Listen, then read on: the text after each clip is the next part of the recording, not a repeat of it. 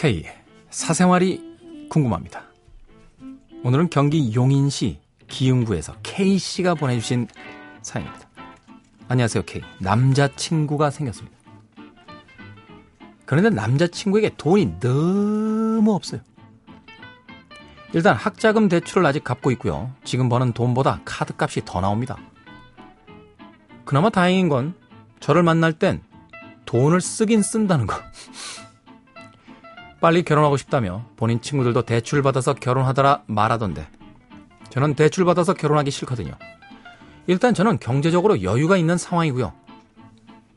지금이 이게 뭐가 문제냐고 K가 말할 타이밍 같은데 아무튼 좀 그래요.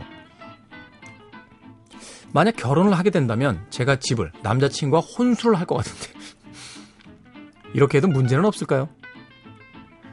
물론 지금은 이래도 남자친구가 저보다는 오래 돈을 벌겠죠. 쓰고 보니 이게 무슨 고민글인가 싶습니다. 이 사연 구기지 마시길 바랄 뿐이에요. 구기는 것도 좀 섹시하긴 합니다만. 며칠 전에 본인이 대놓고 자신이 섹시하다고 하셔서 길거리에서 빵 터졌습니다.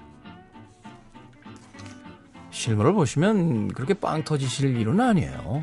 네. 실제로 섹시합니다. 네. 용인시 기흥구의 K씨.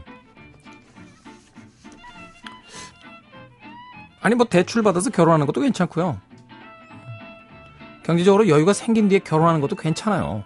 중요한 건요. 남자친구가 하자고 그래서 하는 게 아니라 내가 하고 싶을 때 하십시오. 네. 결혼은 양쪽이 다 동의가 돼서 하는 거죠. 그 남자가 우겨서 그 여자가 우겨서 하는 건 아닌 것 같아요.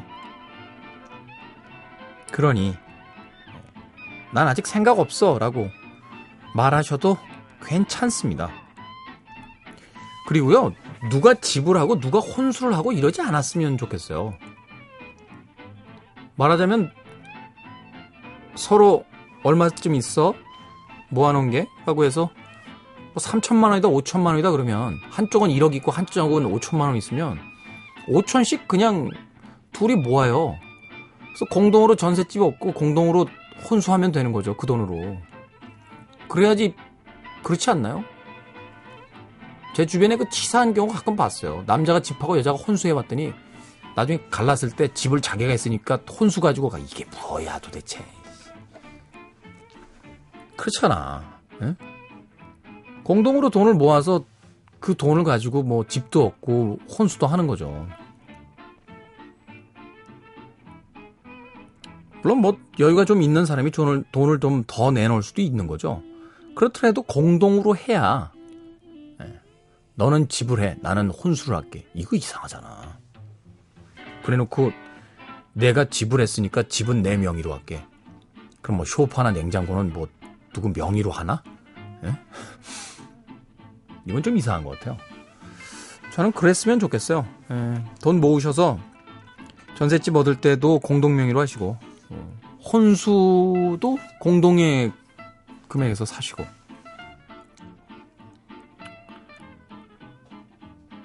그나저나 결혼하려면 뭐 얼마가 있어야 된다고 하더라 뭐 1억 얼마인가요? 1억 5천인가? 아이고 참 드릴 말씀이 없습니다 네. 젊은 세대들에게 뭐라고 해줄 얘기가 없네요 그래서 결혼은 미친 짓이라고 했나 봐요. 1억 5천이라. 어휴.